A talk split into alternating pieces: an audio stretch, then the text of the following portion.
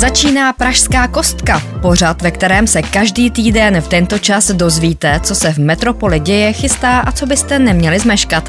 Čekají vás zprávy z ulice, dopravy i kulturní scény. Vítá vás Pavlína Kosová. Dnes bude Pražská kostka hlavně o filmech. Řeknu vám, jaké filmy se právě teď v Praze točí, nebo jaká místa vyhledávají zahraniční produkce. Pozvu vás taky do kina na nový český dokument, který mapuje podoby vztahů. A taky si spolu projdeme jednu z pražských věží, na to jsem vás totiž lákala už minule. A Pražská kostka začala, máte se na co těšit. Pražská kostka s Pavlínou Kosovou. Už je to 90 let, kdy se na pražském Barandově začal natáčet první film. Šlo o snímek Vražda v Ostrovní ulici a režíroval ho slovinský rodák Svatopluk Ineman. Drama vzniklo podle detektivního románu Emila Vachka Muž ve stínu o skutečném případu vraždy bohaté lichvářky. Jaké hvězdy stříbrného plátna natáčely v barandovských ateliérech, přehled dala dohromady reportérka Zuzana Filipková. Já jsem to říkala, že to jednou s ní špatně dopadne. Barandov Studio patří k největším a nejstarším filmovým studiím v Evropě. Přezdívá se také Hollywood východu a natočilo se tu od jeho založení v roce 1931 přes 5 tisíc českých i zahraničních filmů. Barandovské filmové ateliéry navštívila celá řada zahraničních hvězd, jako jsou Sean Connery, Tom Cruise, Brad Pitt, Scarlett Johansson nebo Johnny Depp. V 80. letech se tu natáčel také Oscarový film Miloše Formana Amadeus. I'm a vulgar man. But I assure you, my music is not.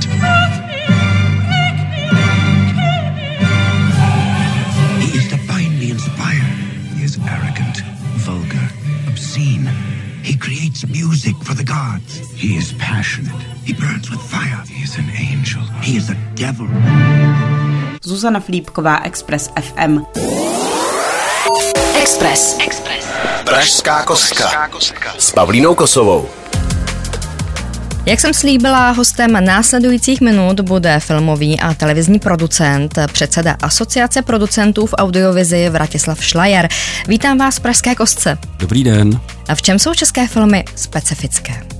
Já bych řekl, že ještě k tomu, aby byly úplně specifický, něco chybí. Myslím si, že se to teda hodně mění s takovou jako nastupující mladou generací. Ty filmy jsou výraznější a výraznější, že bychom trošku originality a taky jako větší lokálnosti, která je naopak zábavná mezinárodně, ještě, ještě jako, bylo by fajn, aby se přidala. Ale jinak eh, je důležité, český filmy jsou velmi dobře udělaný, mají vysoký takzvaný production value, to znamená to, co vidíte před kamerou, vypadá dobře, s ohledem na to, jaký máme rozpočty. A netýká se to jenom filmu, týká se to i televize. Hlavně v té televizní tvorbě jdeme hodně dopředu a tam, tam eh, myslím, že nás čekají velký úspěchy v, br- v brzkých letech.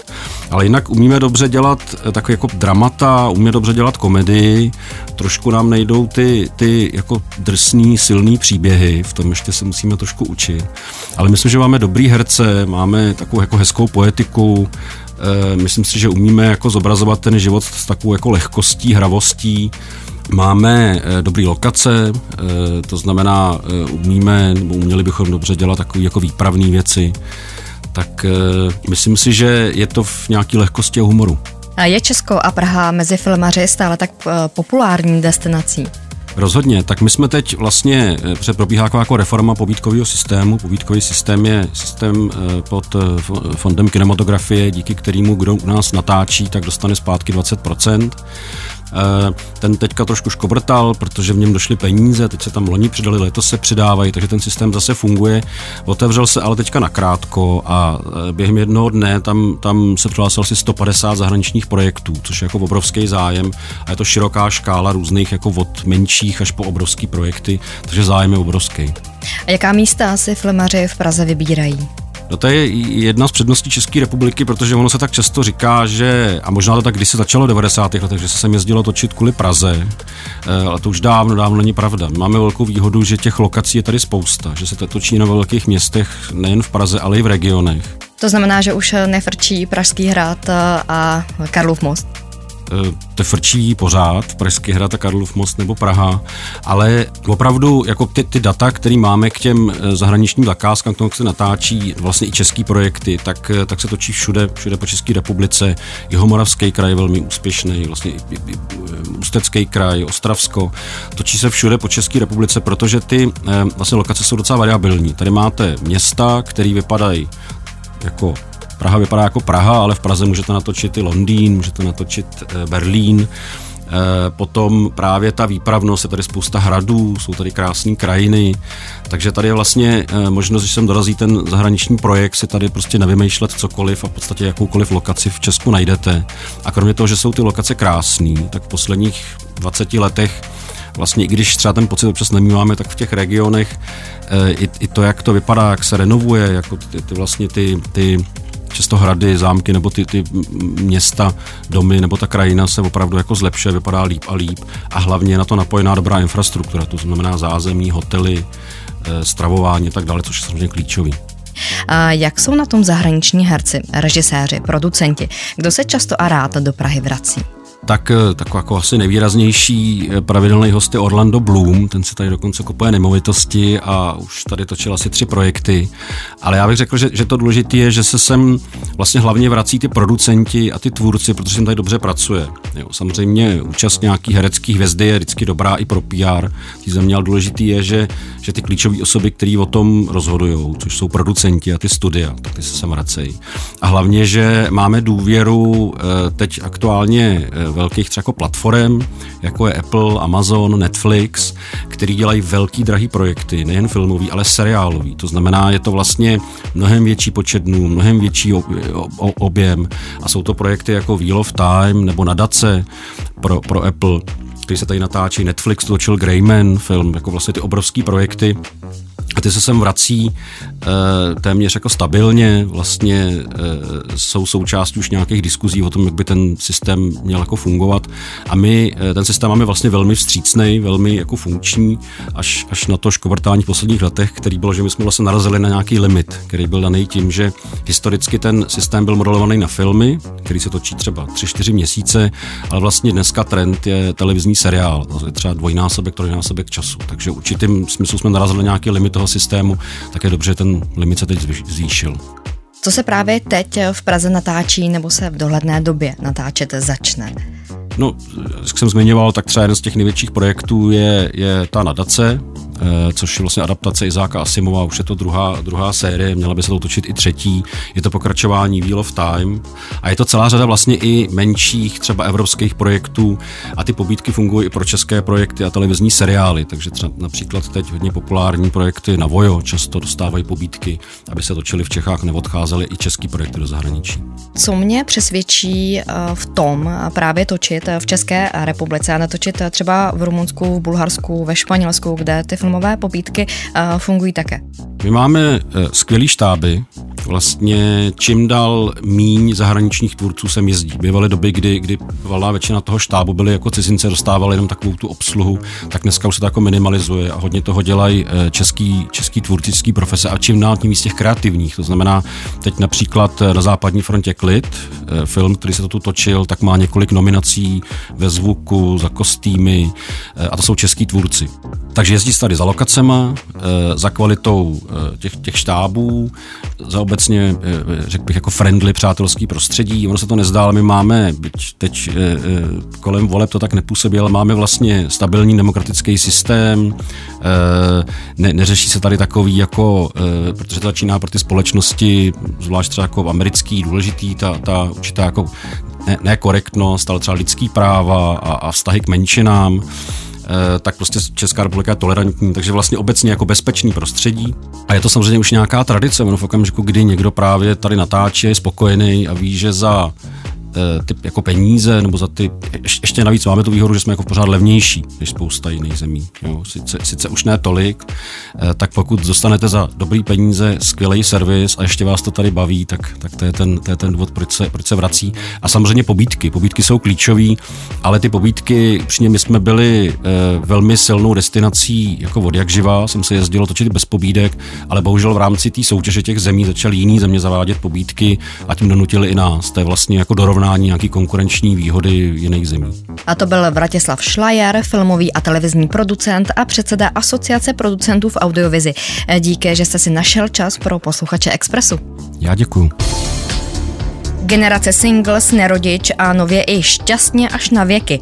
Tyto dokumenty natočila Jana Počtová. V nejnovějším snímku Šťastně až na věky mapuje různé podoby lásky a vztahů. Počkej, kolik těch mužů od toho března bylo? Tak třeba tři, čtyři. Neměl jsi méně žen než já mužů, Sandy. No to jo. Ne, podle to mě jo. jsme vyrovnaný. Modlíme se za sebe a věříme Bohu prostě, že opravdu máme být spolu. že nám Bůh vybral toho partnera. To byla krátká ukázka z dokumentu Šťastně až na věky. Dokumentaristka Jana Počtová bydlí na Pražské kampě, kde s ní natočila rozhovor reportérka Zuzana Filipková. O novém dokumentu se tak teď dozvíte ještě trochu víc. Mohla by si trošičku odkrýt právě ty hlavní hrdiny a v čem bylo pro tebe to, to zásadní, to grow, proč jsi se vybrala? Tak já jsem dopředu věděla, že hledám otevřený vztah, polyamorní vztah a tedy. Ty jsem svým způsobem potom hledala a našla. Takže jeden eh, z těch vztahů je takzvaná jako polikula, eh, ono nejde říct pár, protože v té polikule je více členů, který ne nutně musí mít navzájem spolu partnerský vztah, ale vlastně v okamžiku, kdy mají vztah s někým z té polikuly, tak oni to berou už jako dá se říct, jakoby širší komunitu nebo něco takového. Že to je polyamorní vztah, kdy mám uh, hrdinu Fro, který chodí s Matějčíkem. Matějčík ještě žije s Andy do toho a Andy ještě má Jakuba, který má Míšu. Já teda musím říct sama, že když jsem uh, se s nimi potkala, tak... Uh, je to už na graf. tak, tak jsem jako, si jako opravdu chtěla, chtěla kreslit graf a chvilku mi trvalo, tak uh, posluchači, milí posluchači, že to nechápete, nejste sami. Ty vlastně žijou v tom polyamorním vztahu, což jako definici polyamorního vztahu asi ne, ne, netřeba vysvětlovat, nebo v krátkosti je to o tom, že ty lidi žijou ve více vztazích na jednou, který jsou založený na jakoby klasický, jako opravdovým vztahu, který je založený na lásce a nějakým jako sympatie a souznění a nejenom na sexuální rovině. A tam ještě zajímavé to, že Fro se narodila, narodil jako žena, ale je muž. Fro je nebinární. Nebinární.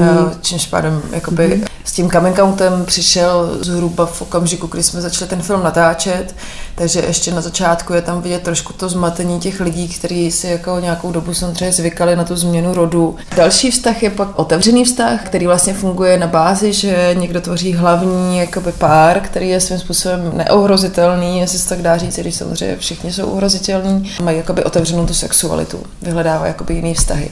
To je příběh Sandy a Šárky, který jsou podle mě jako famózní a mají, mají jako skvělý vývoj v tom filmu a zároveň i stagnaci ve své podstatě. Dalším párem vlastně je katolický pár, který je samozřejmě díky svému náboženství vlastně striktně monogamní a velmi se na tom zakládá. Z toho páru vůbec nějakým prvním intimnostem došlo až po svatbě samozřejmě což mi vlastně přišlo, že už dneska svým způsobem je taky tak extrémně raritní, že už jsem to vlastně jako by byla schopná zařadit do tohohle světa, protože jestli v dnešním světě spíš vládne něco, tak je to jako sériová monogamie. Potom ještě máme tam dvě postavy, jedna je Milenka, která je milenkou ženatého muže, což se dá říct, že vlastně není žádná novodobá forma, ale byla tady od nepaměti asi od té doby, kdy byly vztahy, tak byly i milenky nebo milenci. Ale nutno říct, že já vlastně mám pocit, že jestli z těch všech těch věcí něco je jako opravdový tabu, tak je to tohle a proto mě to zajímalo a proto jsem to do toho zařadila.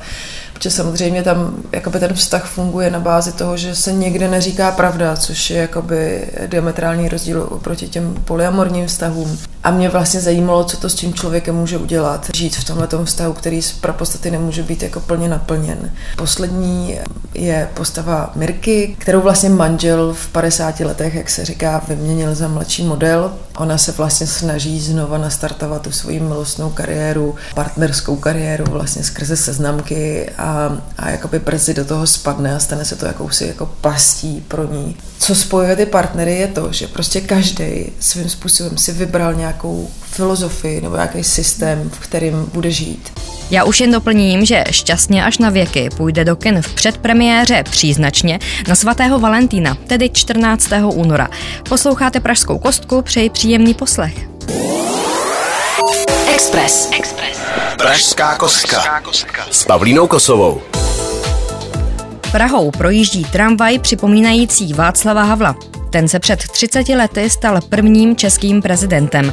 Tramvají se projela a teď vám ji popíše reportérka Bronislava Grosová. Tramvaj je v barvách trikolory a uvnitř zdobí hned několik citátů Václava Havla. Poslouží cestujícím jako linka 18 a poté bude do provozu nasazována podle potřeby. Ještě dodám, že jezdit bude až do konce roku 2023. Bronislava Grosová, Express FM. Podle Michála Žantovského, tehdejšího tiskového mluvčího a poradce prezidenta Havla, dnes ředitele knihovny Václava Havla, bychom si prezidentovi citáty měli stále připomínat a obzvlášť v dnešní době.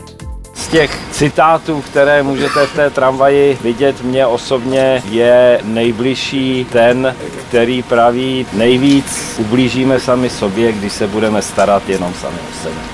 Václav Havel před 20 lety opustil úřad prvního prezidenta České republiky.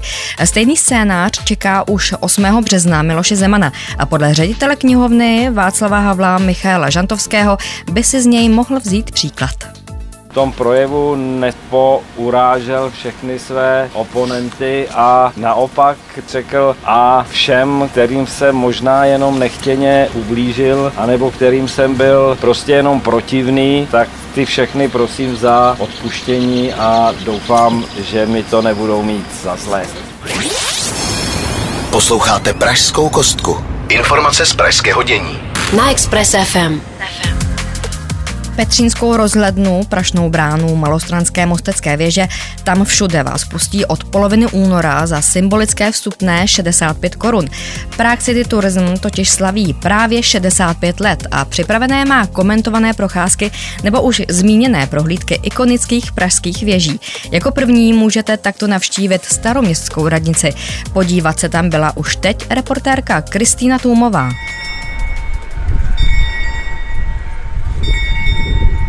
Na co koukáme, jsou naši třetí apoštolové, kteří se poprvé roztočili až v červenci roku 1948. Právě odbíjí 11. hodina a s průvodkyní Jiřinou Posledníkovou v gotické kapli staroměstské radnice sledujeme záda apoštolů z Orloje, jak se nám míjí před očima. Kaple je v původním domě z roku 1338. V květnu 1945 to ale vypadalo, že všechno lehne popelem. 8. května roku 1945 Sem na staroměstské náměstí dojíždějí tanky a odstřelují radnici, protože velmi dobře věděli, která část radnice bude nejlépe hořet, což byl městský archív, tak se právě ty střely z tanků soustředili zejména tím směrem. A v momentě, kdy se jim podařilo zapálit na několika místech archív, tak samozřejmě radnice během krátké chvíle lehla popele. Požár ušetřil jedinou gotickou malbu, která zdobí zdi okolo oltáře od roku 1483. Anděli světlonošem. A podle posledníkové jen zázrakem neschořily i některé sochy na oltáři. Poté, co celá radnice lehla popelem, tak tato část kaple zůstala téměř netknutá. Byť takhle odletné přiletěl granát, který rozmetal arkýř té kaple a dostal zásah také ten středový část oltáře, kde dnes vidíme sedět na trůně panenku Marii, tak to všechno téměř zmizelo. To se prostě rozprsklo na malinkaté střípky a třísky. Ale ten zbytek, který obklopuje ten původní mokrovský oltář z konce 19. století, ten zůstal netknutý. Je to trošičku malý zázrak, protože ty sochy, které tady vidíme, jsou z lipového dřeva. Součástí komentovaného hodinového okruhu je také prohlídka dalších síní v radnici a sklepení.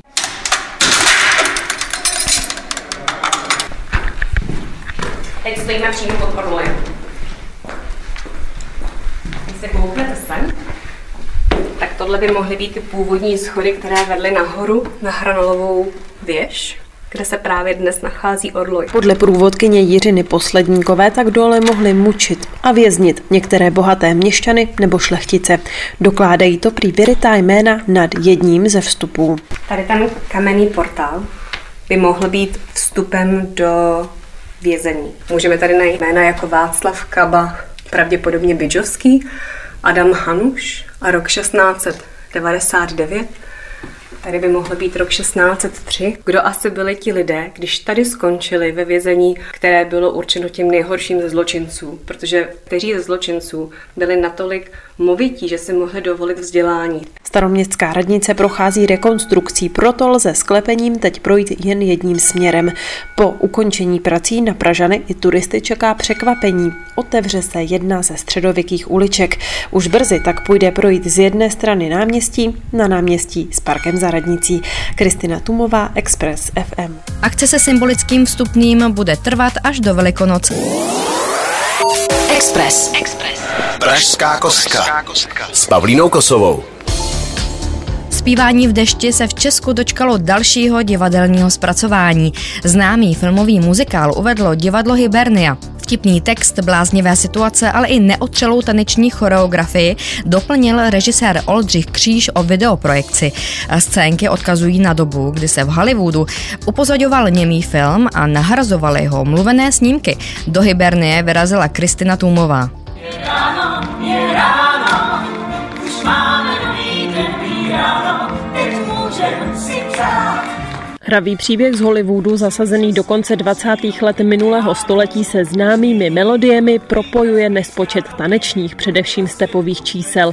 Režisér Oldřich Kříž svou libereckou verzi pro Hiberny zkrátil a rozšířil obsazení. Ten základní cast je stejný a co se týče vlastně toho doplnění těch větších tanečních čísel, tak se jedná jenom o Roberta Urbana. On do toho vklouznul velmi rychle a mě fascinoval svojí připraveností a tou rychlostí, jak se to naučil. Jana Kříže, Kateřinu Bohatovou, Jana Révaje nebo nebo Martina Polácha v alternacích kromě Urbana doplní také Václav Vidra. Součástí představení jsou bohaté rekvizity. Jednu z nich, fontánu s červeným hydrantem, popisuje scénograf a představitel Dona Lockwooda, Jan Kříž. My jsme potřebovali nějak vyřešit tu scénu, kdy se vtáčí v dešti. Takže já v určité chvíli skočím do tohohle bazénku, který je podsvícený a světlu.